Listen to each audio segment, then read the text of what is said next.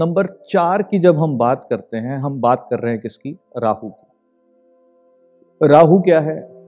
राहु एक mathematical point, वो point जो चंद्रमा के आसपास बन रहा है, और वो पॉइंट या वो नंबर जिसको न्यूमरोलॉजी में सबसे ज्यादा बुरा माना गया। पर क्या वास्तविकता में वो बुरा है? क्या वास्तविकता में राहु के प्रभाव इस तरह से आते हैं नजर? क्या वास्तविकता में राहु वाले व्यक्ति कुछ जिंदगी के अंदर नहीं कर सकते? तो हम ये स्पष्ट रूप से ये चीज़ जो है वो नहीं कहनी चाहिए, क्योंकि बहुत सारे बाकी पैरामीटर्स हैं जिनको हम चेक करते हैं। राहु के एनर्जीज एक्चुअली में क्या है? जिस वक्त एक व्यक्ति के ध्यान जो है वो केंद्रित हो जाता है, और राहु वालों का व्यक्तित्व जो है वो भी ऐसा ही होता है। राहु वाले डिस्टॉर्टेड होते हैं ये कहना गलत है। उचित क्या है कि उनका ध्यान एक ही जगह केंद्रित हो जाता है, बाकी जगह से हट जाता है, तो वो पार्ट ऑफ डिस्टॉर्शन बन जाता है। तो दिक्कत क्या है कि उनका ध्यान जो है वो केंद्रित सही जगह पर ना हो पाना, ये राहु की नेगेटिव एनर्जी से। तो राहु वाले अपनी लाइफ के अंदर ना रिश्तों को शक के दायरे में रखते हैं। राहु वाले व्यक्ति जल्दी से हो सकता है किसी पे भरोसा ना करें, वो हर रिश्ते को तोलते हैं, हर रिश्ते के बारे में उसके प्रोज एंड कॉन्स सोचेंगे, बहुत जल्दी किसी के ऊपर ट्रस्ट जो है वो नहीं करेंगे। राहु वाले अपनी लाइफ में डिस्टर्बेंस कब पाते हैं?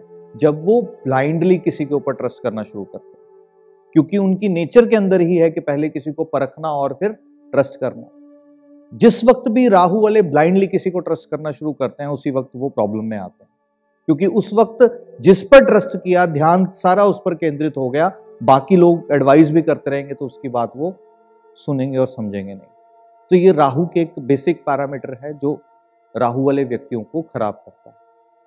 राहु वाले व्यक्तियों को कुछ अहम चीजें जो हैं अपने घर के अंदर, अपनी लाइफ के अंदर जो है वो ध्यान रखने वाली। एक राहु का अंक जिसका भी है, यानी कि चार अंक जिसका भी है, उसको अपने घर के अंदर द्वार जितने भी हैं, जितने भी गेट हैं, जितने भी द्वार आते हैं, यानी कि जिनको हम प्रवेश द्वार कहते हैं, वो खुलते और बंद होते समय कोई ध्वनि ऐसी ना क्रिएट करें जो कि अच्छी सुनने में ना हो। इस चीज का पहला चीज जो है वो ध्यान में रखना। दूसरी चीज, राहु वाले व्यक्ति क्योंकि लाइफ में बहुत ज्यादा एक ही जगह पर फोकस करते हैं, बहुत सारी जगहों पर ध्यान हटा देते हैं और जहां नहीं लगाना चाहिए वहां लगा देते हैं।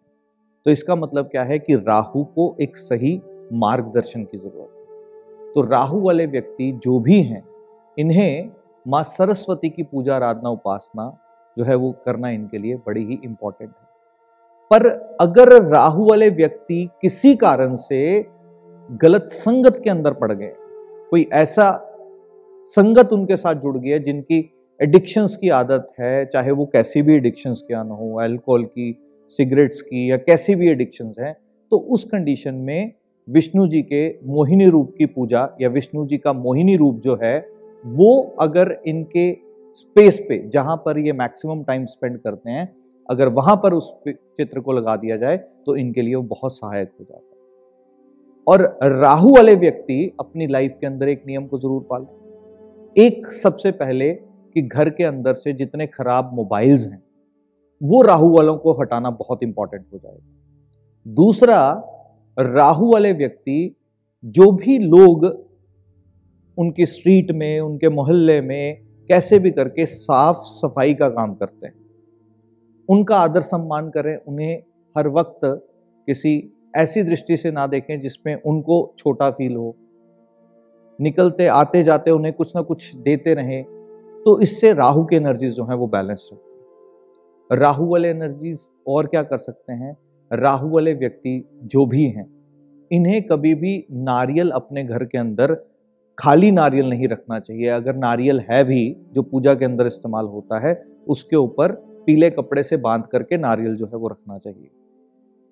और राहु वाले नंबर कोड की अगर मैं बात करूं तो वाइट पेपर के ऊपर वाइट पेपर के ऊपर अगर हम येलो कलर से वन टू वन यानी कि एक सौ इक्कीस नंबर कोड अगर लिख देते हैं तो राहु की एनर्जीज जो है वो बैलेंस हो जाती है।